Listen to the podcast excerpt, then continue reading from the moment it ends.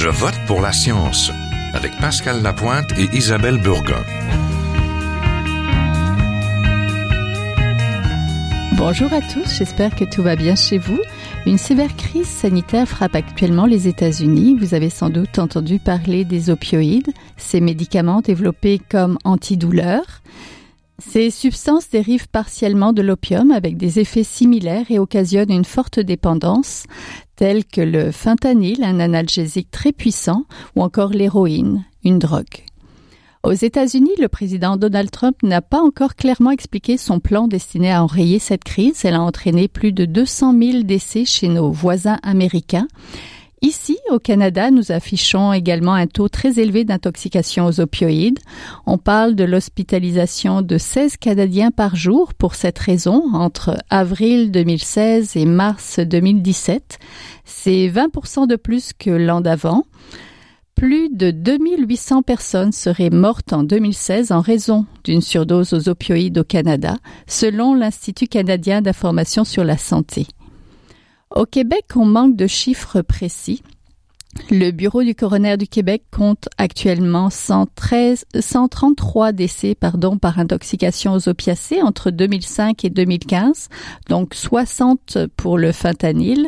L'Institut national de santé publique du Québec recense plutôt 2559 décès attribuables à une intoxication aux opioïdes entre 2000 et 2016. L'Ontario vient d'adopter un plan de lutte à hauteur de 222 millions de dollars.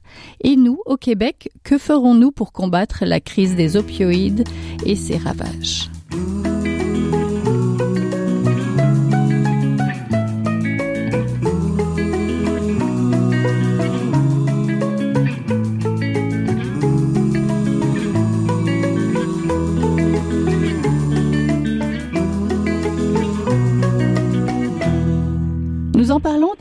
Avec Éric Langlois, conseiller scientifique à l'Institut national de santé publique du Québec. Bonjour. Oui, bonjour. Quand on parle d'opioïdes, on parle de quoi exactement? Les opioïdes, ce sont des substances, quand on, on creuse un petit peu dans, dans, dans le processus, là, c'est des substances qui vont agir sur des structures qu'on appelle des récepteurs dans le cerveau, donc qui vont faire effet lorsqu'ils vont se lier à ces récepteurs-là. Et euh, les effets qu'on retrouve actuellement lorsqu'on parle de, de médicaments opioïdes, c'est l'analgésie mais ces substances-là font aussi effet, euh, d'autres effets lorsqu'elles les consomment comme des drogues. On parle entre autres de euh, d'effets d'euphorie, de, de, somnolence, de relaxation. Donc, dans les deux cas, on va chercher des effets qui on, qu'on pourrait qualifier de positifs, mais on s'entend qu'ici, il y, a, il y a un usage aussi illicite qui peut être fait. On entend parler beaucoup du fentanyl. Que sont exactement le fentanyl, le carfentanyl, l'acrifentanyl? Bon, ce sont tous des analogues du fentanyl. Le fentanyl étant, comme je viens de le mentionner, un opioïde. Euh, donc, l'acryl, fentanyl et le carfentanyl, ce sont des substances qui sont euh, qui ont émergé sur le marché noir euh, très récemment. Acryl, fentanyl, à ma connaissance, il n'y a pas eu de cas encore au Canada. Ou s'il y en a eu, c'est très peu. Carfentanyl, on a eu quelques cas, euh, mais ça demeure quand même des, des, des, des cas anecdotiques. Ce qu'on retrouve vraiment plus souvent, là, ce sont des cas de décès associés euh, au fentanyl. Entre autres, quand on regarde dans l'Ouest, en On parle de plus de 80% des cas de décès par surdose qui impliqueraient le fentanyl. Donc, c'est vraiment pas rien. Mais la situation n'est pas du tout comparable à, ce qu'on retrouve ici au Québec. Oui, on parle de crise des opioïdes aux États-Unis et au Canada, surtout dans l'Ouest, comme vous l'avez mentionné. On n'en parle pas encore en ces termes au Québec. Quelle est la situation ici? En fait, le terme est utilisé, mais euh, je suis d'accord avec vous qu'on n'est pas nécessairement en crise. En fait, nous ne le sommes pas en ce moment. Il n'y a pas de données pour appuyer, euh, ou du moins les données qui existent n'appuient pas euh, ce terme-là. Euh, dans l'Ouest, on parle vraiment d'une crise. D'ailleurs, euh, l'état d'urgence sanitaire a été déclaré en Colombie-Britannique en, en, avril 2016. Maintenant, au Québec, ce qu'on voit dans les 15 dernières années, c'est une hausse constante et légère des décès associés au, opioïdes. Maintenant, on ne parle pas d'une hausse dramatique comme on, observe dans d'autres provinces du Canada. D'ailleurs, euh, en ce moment, du moins les données les, les plus récentes, ce qu'on observe, c'est que la situation au Québec, lorsqu'on regarde le taux de décès associés aux opioïdes, euh, on se situe au 12e rang des 13 provinces et territoires, tout juste au-dessus du Nunavut. Donc, on n'est carrément pas en crise en ce moment. Ce qui ne veut pas dire que euh, la crise ne peut pas être appréhendée. On a une belle occasion, contrairement aux provinces de l'Ouest, de voir venir le coup et, et de s'y préparer. Au Québec, on parle de combien de décès à peu près par année?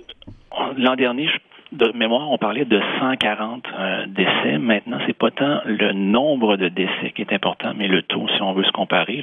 comme, je vous le mentionnais, on parlait de euh, 12e rang sur 13. Sur une base comparative, c'est préférable de regarder le taux. Euh, maintenant, oui, on a 140 euh, décès qui ont été répertoriés l'an dernier. Et ce chiffre est appelé à, croître, étant donné qu'il y a seulement une partie des cas d'investigation qui sont qui sont terminés. Donc, ce chiffre, lorsqu'il sera mis à jour, sera de toute évidence un, petit peu plus haut. Là. Est-ce que ça suit la hausse des prescriptions? Parce qu'il y a de plus en plus de prescriptions aussi. Oui, effectivement, ça c'est une question qu'on se pose. On n'a pas encore de données euh, qui ont été publiées à cet effet-là, à savoir quelle est l'évolution de la prescription. On sait qu'il y a une hausse, mais la corrélation entre les deux n'a pas euh, été faite. Euh, maintenant, votre question sous-entend quelque chose à l'effet que la prescription pourrait être responsable jusqu'à un certain point de cette crise. Il ne faut jamais oublier que les gens qui, qui décèdent d'une surdose d'opioïdes peuvent soit se procurer cet opioïde-là par les voies que je qualifierais de, euh, soit par leur médecin, par prescription, mais aussi peuvent se le procurer sur le marché noir, que ce soit euh, volontaire ou à leur insu, euh, parce que dans les faits, le fentanyl se retrouve dans toutes sortes de, drogues et les gens qui en consomment le font souvent à leur insu, donc peuvent en décéder. Donc oui, il y a une partie de la prescription qui peut être associée à cette crise-là, mais ce, n'est clairement pas la, seule responsable de cette crise-là. Mm-hmm. Quelles sont les mesures que vous mettez en avant à l'Institut national de santé publique? Nous, ici, à l'Institut national de santé publique, on est euh, en soutien aux autorités de santé publique. On n'a pas, on n'a pas les pouvoirs pour mettre en place des mesures. Ça relève des autorités qui sont le ministère de la Santé et les directions régionales de santé publique. Donc, nous, là, comme institut, on, ce n'est pas le terrain sur lequel on a un pouvoir d'agir. OK. Donc, votre terrain à vous, c'est plutôt les constats c'est la, connaissance. La connaissance. La connaissance, l'expertise qu'on offre aux autorités pour leur permettre de prendre des euh, décisions éclairées. Oui, l'avenir nous réserve quoi? Vous qui êtes familier avec ce euh, dossier-là? Ben, écoutez, que nous montrent les données dans le passé, c'est qu'il y a une hausse constante, que cette hausse-là, euh, on, peut s'attendre à ce qu'elle continue. Maintenant, est-ce qu'on va connaître une vraie crise, comme on le disait tout à l'heure, au même sens où on la retrouve dans l'Ouest? Ça, euh, moi, j'ai pas de boule de cristal, je peux pas le prédire, mais euh, en ce moment, on a l'avantage euh, des autres provinces qu'on retrouve dans l'Ouest, là, de, pouvoir se préparer à faire face à la situation si jamais elle survient. D'accord. Merci beaucoup. On était en compagnie d'Éric Langlois, conseiller scientifique à l'Institut national de santé publique du Québec. Merci. Merci, au revoir.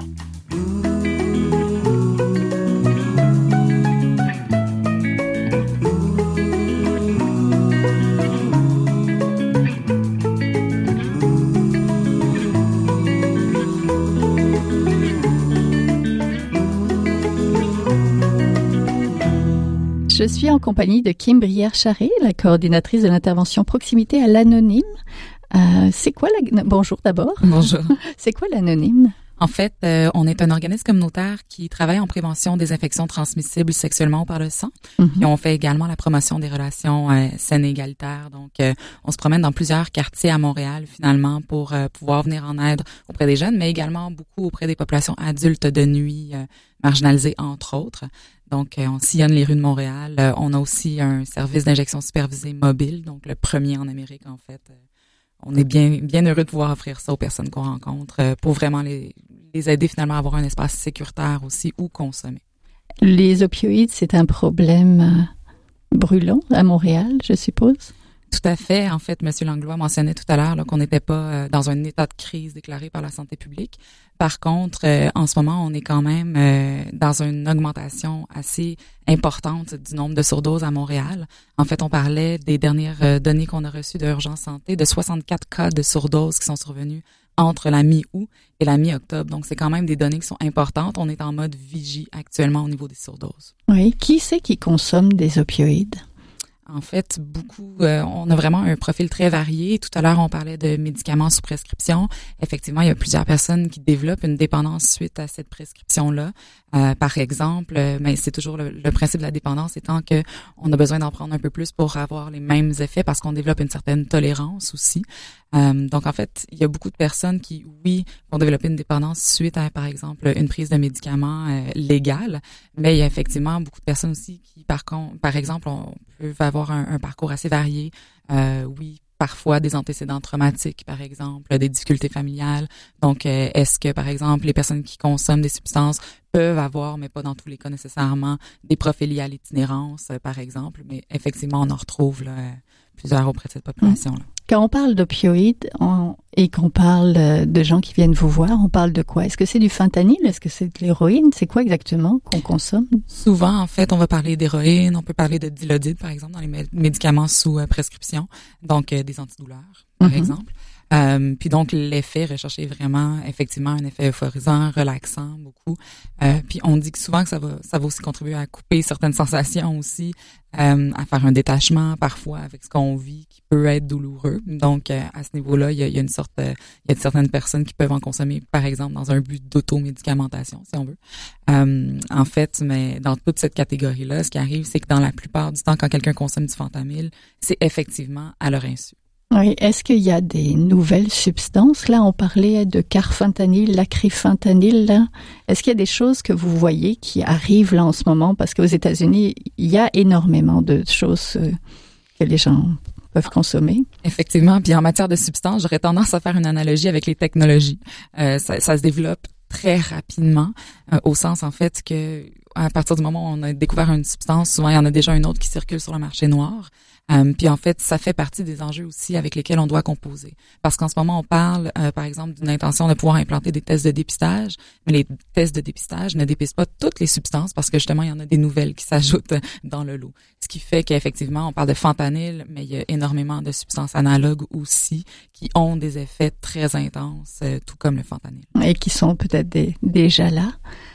Vous avez euh, une coalition montréalaise, mais fait Montréal, qui vient de redémarrer. Je pense que c'est quelque chose qui a existé déjà et qui recherche des solutions. Parlez-moi peut-être un petit peu. Tout à fait. En fait, la coalition réduction des méfaits Montréal mhm. vient tout juste d'être réanimée, pour faire un petit jeu de mots. En fait, euh, et c'est vraiment en réponse aux surdoses d'opioïdes. Donc, l'idée étant de vraiment remettre au cœur des solutions la communauté parce qu'en fait, dans, dans, toutes les solutions qui sont proposées, évidemment, euh, il y a plusieurs réponses politiques, gouvernementales, etc., euh, qui sont mises en place. Par contre, il y a encore euh, des besoins flagrants sur le terrain, par exemple, en termes d'une meilleure accessibilité à l'analoxone. En ce moment, on a seulement quatre pharmacies qui en distribuent à Montréal. Donc, il y a un grand manque d'accès, par exemple. Puis on sait euh, beaucoup avec des populations, euh, par exemple, qui se déplacent peu, euh, mm-hmm. mais c'est difficile de pouvoir aller chercher des antidotes aux opiacés et pouvoir donc répondre adéquatement à cette augmentation des surdoses-là si on n'a pas un accès rapide et efficace aux trousses de naloxone, par exemple. Mm-hmm. Quelle autre solution? En fait, c'est beaucoup de pouvoir la distribuer, entre autres, par la communauté. Donc, euh, de mhm. pouvoir faire en sorte que les organismes distribuent elles-mêmes les trousses, finalement, à même la communauté, euh, pour, pouvoir promouvoir l'accès beaucoup plus rapide. En Ontario, on sait que les trousses sont, sont distribuées beaucoup plus rapidement et facilement qu'ici, en fait. Donc, ça mhm. fait partie des solutions. Euh, mais vraiment, de pouvoir les impliquer aussi, d'impliquer la communauté, les personnes qui consomment au cœur des solutions, qui, euh, elles, sont à jour le jour et les, finalement se retrouvent à être les premiers répondants en cas de surdose.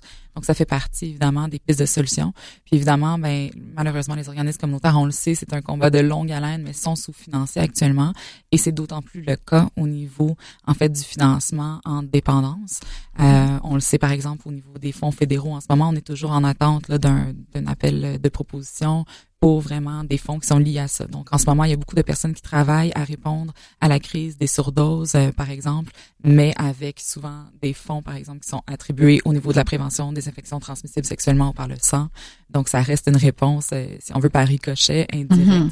Mais on a besoin de plus de soutien à ce niveau-là parce que vraiment, c'est les personnes qui sont sur la première ligne et qui peuvent intervenir, qui sont le plus près de la communauté. Si le gouvernement reconnaissait qu'il y a vraiment une crise, peut-être il y aurait des fonds débloqués comme en Ontario.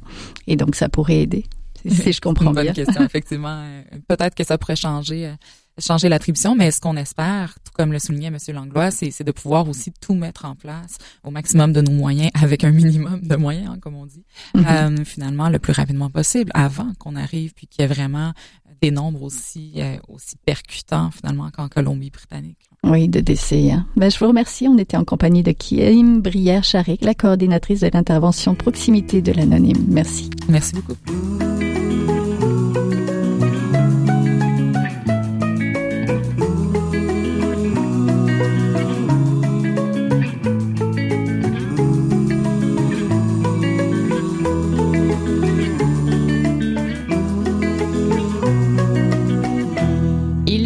Alors que l'on se parle un plan pan-canadien de lutte à la crise des opioïdes. Ce plan détaille diverses mesures, comme par exemple adopter de nouvelles normes sur les pratiques de prescription afin de déployer un programme de prescription sécuritaire, augmenter la surveillance des ordonnances, créer une collaboration pan-canadienne relative à l'éducation pour les professionnels de la santé, concevoir des outils de sensibilisation à destination des patients. Pour l'instant, le Québec n'adhère pas à ce plan de lutte.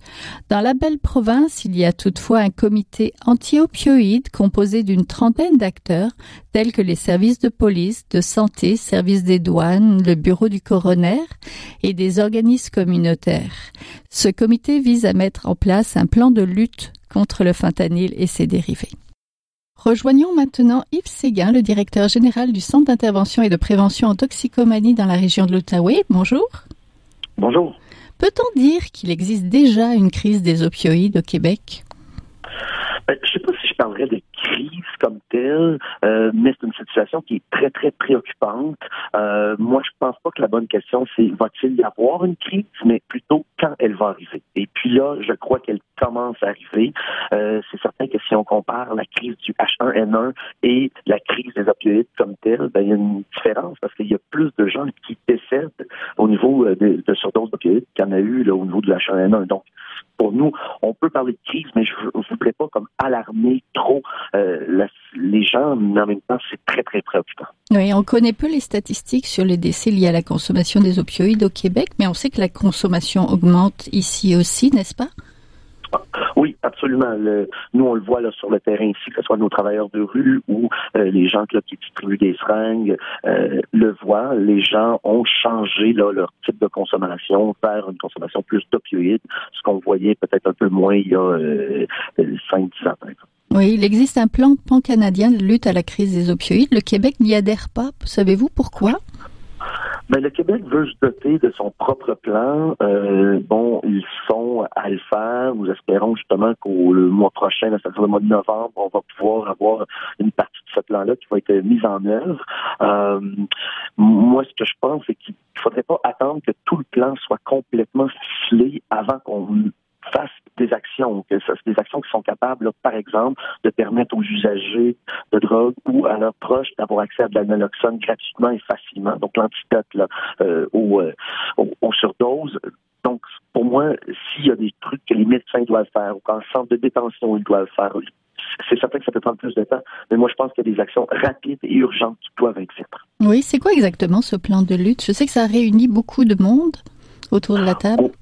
Oui, je peux pas en parler en, détail parce que signé, euh, je suis sur le comité là, euh, provincial. On nous a demandé de signer un, truc de confidentialité, donc je peux pas tout vous donner, mais c'est vraiment un plan euh, qui ratisse l'âge, c'est-à-dire qu'on parle autant de l'accès à de l'intervention, que ce soit plus de travail de rue, accès à des programmes aussi de substitution, que ce soit méthadone, subloxone, qui soit plus facile.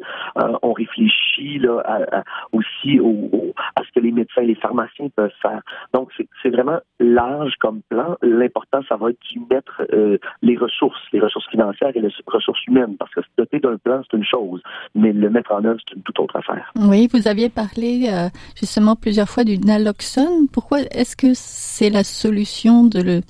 C'est l'antidote, c'est quoi exactement? Expliquez pour les gens qui nous écoutent. Oui, c'est ça. Le naloxone, c'est un produit qui permet d'arrêter la surdose, c'est-à-dire qui bloque les récepteurs euh, du produit opioïde, donc qui fait en sorte que les euh, difficultés respiratoires vont cesser et la personne va revenir à elle en guillemets. Euh, c'est pas euh, euh, miraculeux, c'est-à-dire que si la personne a pris une dose grande, cette naloxone va aider pendant un certain temps, mais il se peut qu'après 20 minutes, une demi-heure, oups, la surdose revient. Donc c'est pas pas miraculeux, mais ça donne le temps d'aller à l'hôpital, par exemple, et, d'avoir d'autres traitements. Et c'est surtout sans danger. Donc quelqu'un qui administrait, que ce soit de façon injectable ou nasale, et même il existe des épipènes, là, c'est pas disponible ici pour l'instant, mais quand on reçoit ce produit-là, on peut pas amener la personne à, une plus grosse surdose où il y a très, très peu de personnes allergiques. Donc, c'est vraiment euh, un médicament qui devrait être utilisé facilement et euh, surtout, de, comme on le, on le fait en Ontario, le distribuer largement. Le problème au Québec, c'est que maintenant, on peut aller le chercher gratuitement en pharmacie, mais les pharmaciens le connaissent peu, ne le commandent pas, et surtout, donc à ce moment-là, les utilisateurs euh, d'opioïdes n'ont pas accès à ce, produit-là, euh, en tout cas à l'extérieur de la ville de Montréal surtout. Entendu. Ben, merci beaucoup. On était en compagnie d'Yves Séguin, le directeur général du Centre d'intervention et de prévention en toxicomanie pour la région de l'Outaouais. Merci.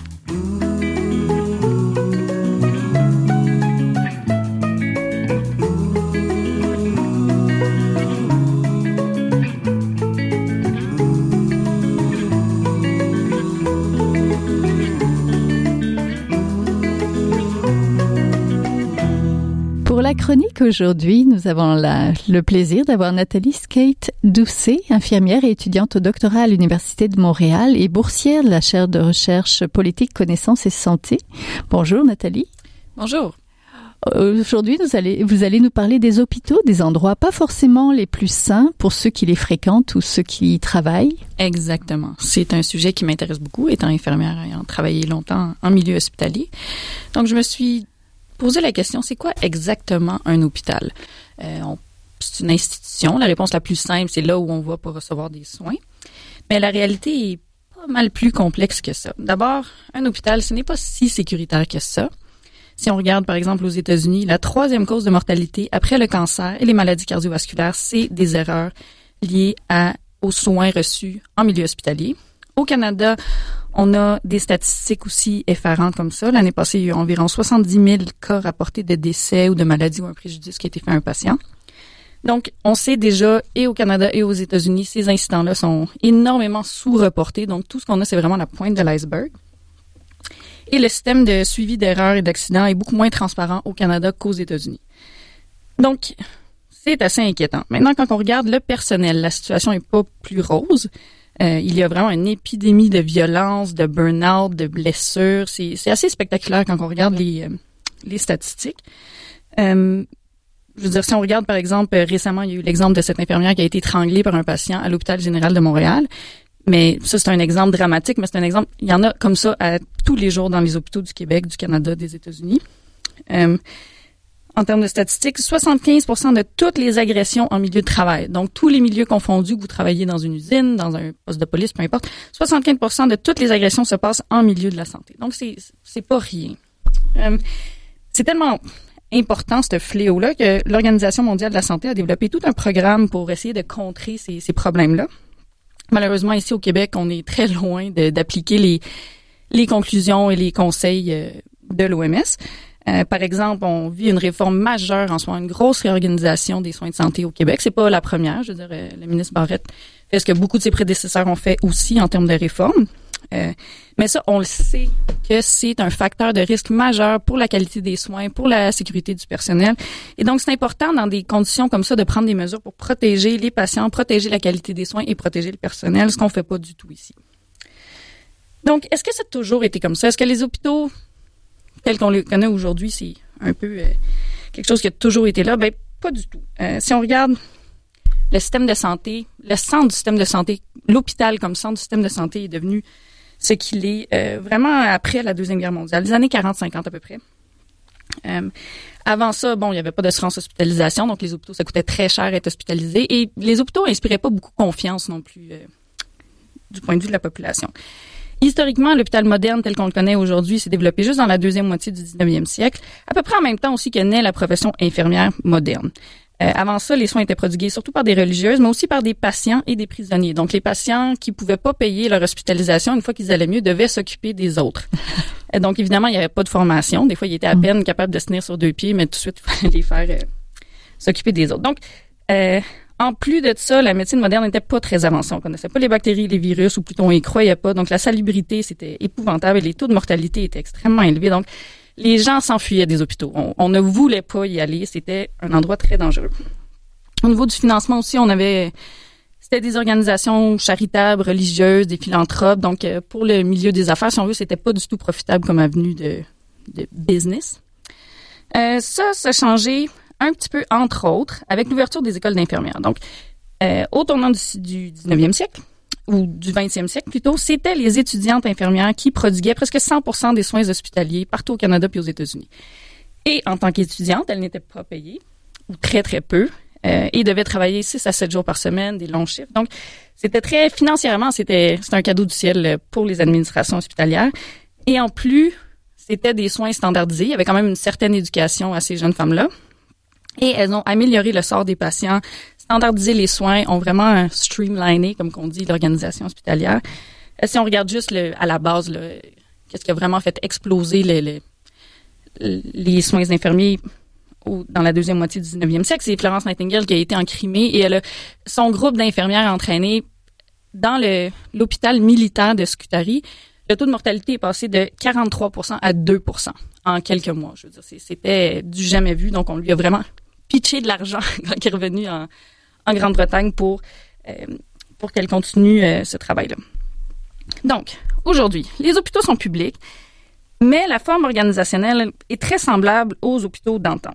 Donc, euh, les hôpitaux ici au Québec sont extrêmement hiérarchiques, très rigides bureaucratiquement parlant. On standardise, on opérationnalise tout. Euh, il y a très peu d'autonomie pour le personnel, particulièrement pour les infirmières. Les étudiantes prodiguent encore beaucoup de, soins sans rémunération. Euh, donc, c'est un peu tout ça le but de mon projet doctoral, retracer, l'histoire sociopolitique des hôpitaux du Québec, du Canada et peut-être de l'Amérique du Nord pour identifier les racines euh, des problèmes qu'on a aujourd'hui. Peut-être. C'est ambitieux, évidemment.